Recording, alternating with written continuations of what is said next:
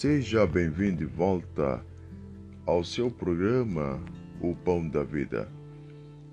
Nós vamos dar continuidade ao programa Transato e assim que nesse instante está a entrar em conexão com esse programa, lhe convido encarecidamente que procure uh, após esse áudio, esse programa, uh, o respectivo conteúdo que está sincronicamente ligado com essa audição.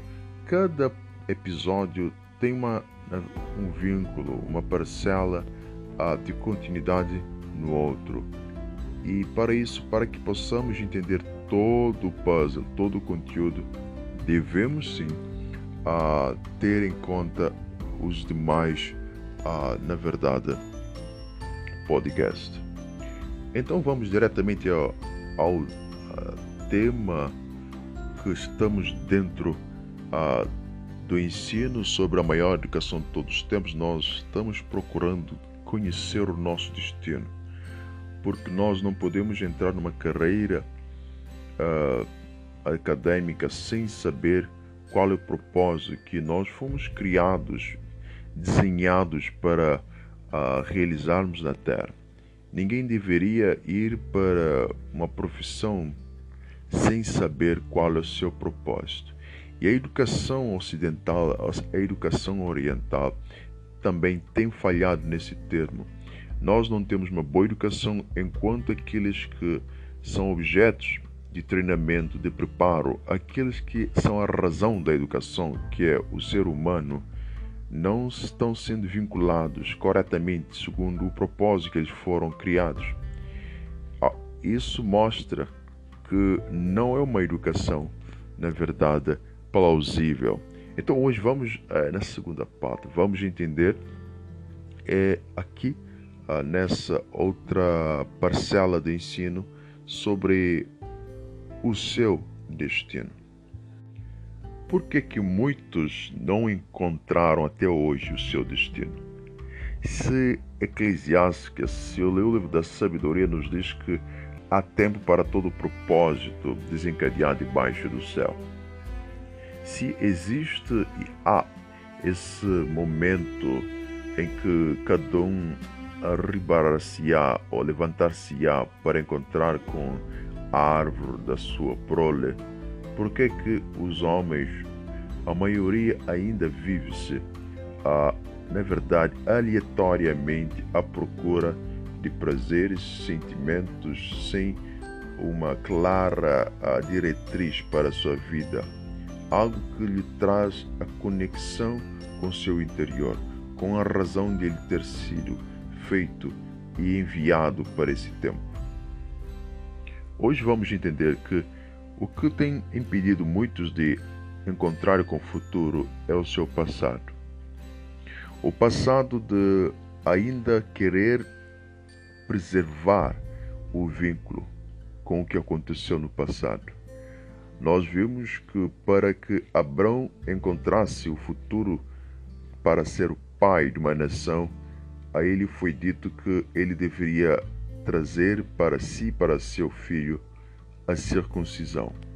A circuncisão não é nada mais do que um corte com o progenitor, com o ser e o habitar, com a esfera do seu nascimento. Deus chamou Abraão de uma circuncisão espiritual, que ele tinha que deixar em Gênesis 12 a sua parentela, os seus pais, não só fisicamente, culturalmente, psicologicamente, emocionalmente, financeiramente para que mais tarde ele viesse encontrar com a maturidade, a independência pessoal. Muitos de nós não somos ainda ah, maduros para que o céu nos conceda a graça de encontrarmos com o nosso destino, é porque ainda somos imaturos. Ainda não desligamos da árvore mãe. Ainda o fruto permanece interligado com o mundo com que recebemos da educação sem olhar para a própria sabedoria.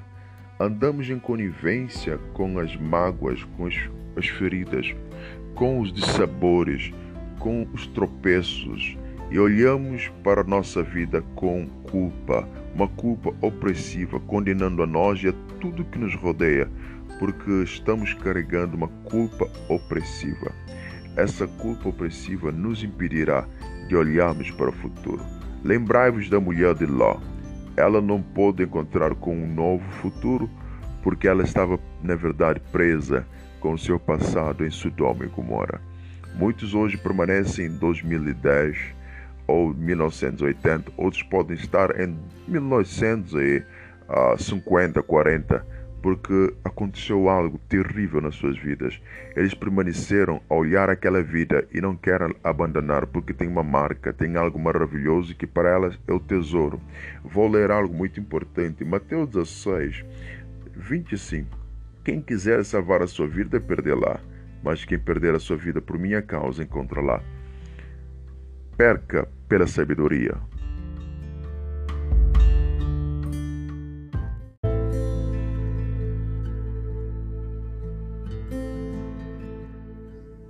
Seja bem-vindo ao Pão Diário. Essa é a quinta série do primeiro episódio do Descobrindo o Teu Propósito ou Destino. É importante entendermos que falar sobre o propósito da vida está além de meramente a procurar conhecer o que nós seremos no amanhã. É além de procurar aspirações ou razões para se viver. Vai além de entender o que nós deveremos ser uh, na nossa vida aqui terrena. Descobrir o propósito da vida está, em certo sentido, uh, interligado com a necessidade que nós temos aqui na Terra de entender sobre a própria sabedoria. Quando eu percebo que há uma razão para que eu venha estar aqui então, essa ideia compreendida em mim traz aquela natalidade da existencialidade de um arquiteto.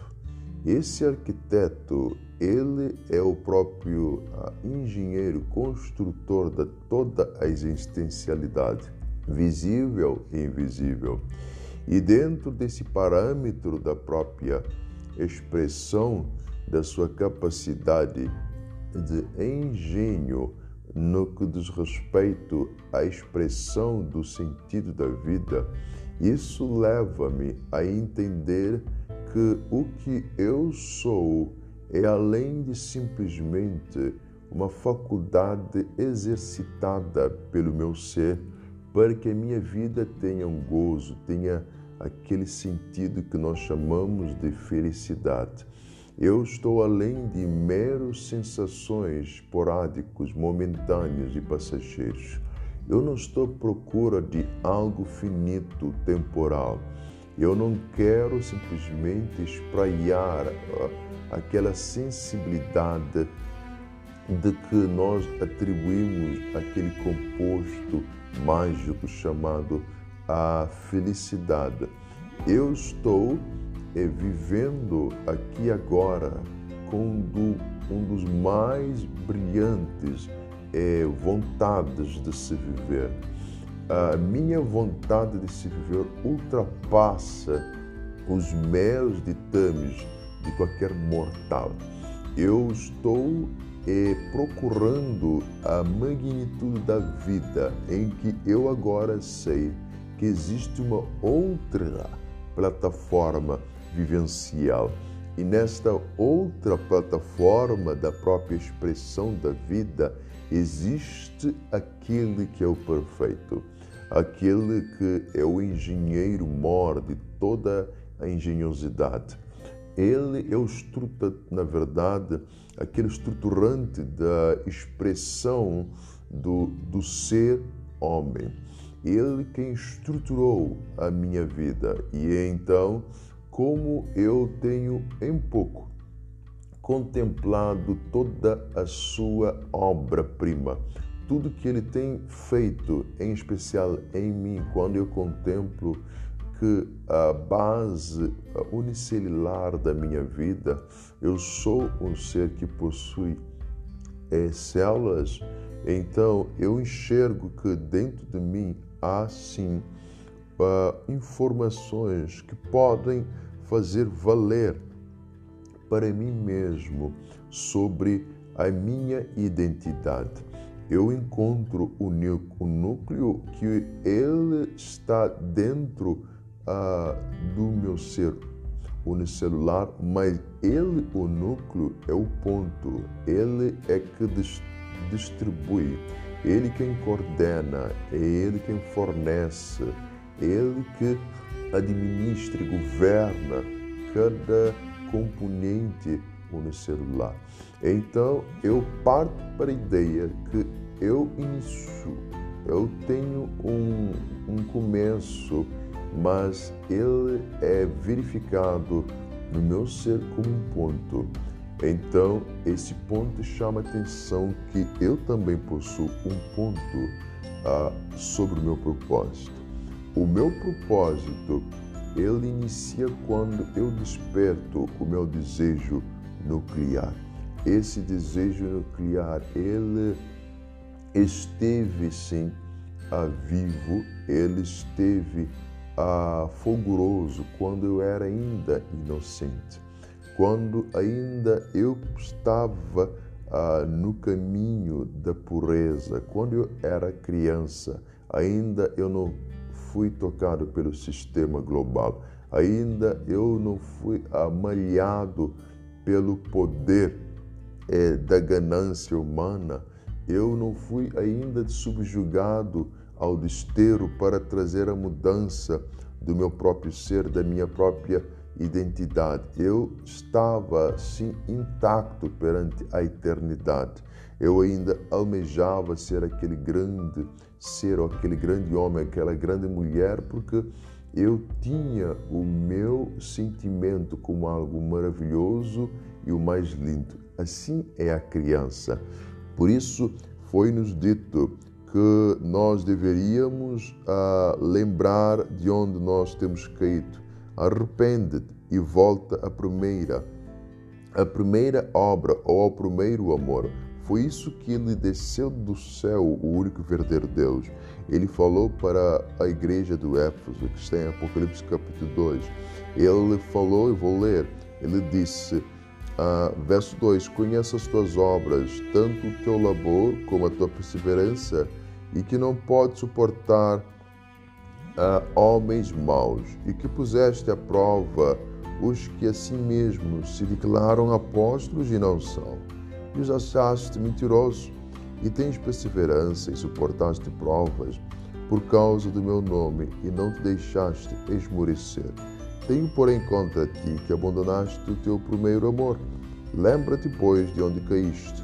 Arrepende e volta à prática das primeiras obras. E se não, venha a ti e moverei o seu lugar, o teu candeiro, como ele está falando desta forma, podemos aproveitar e dizer que esse é o nosso primeiro amor.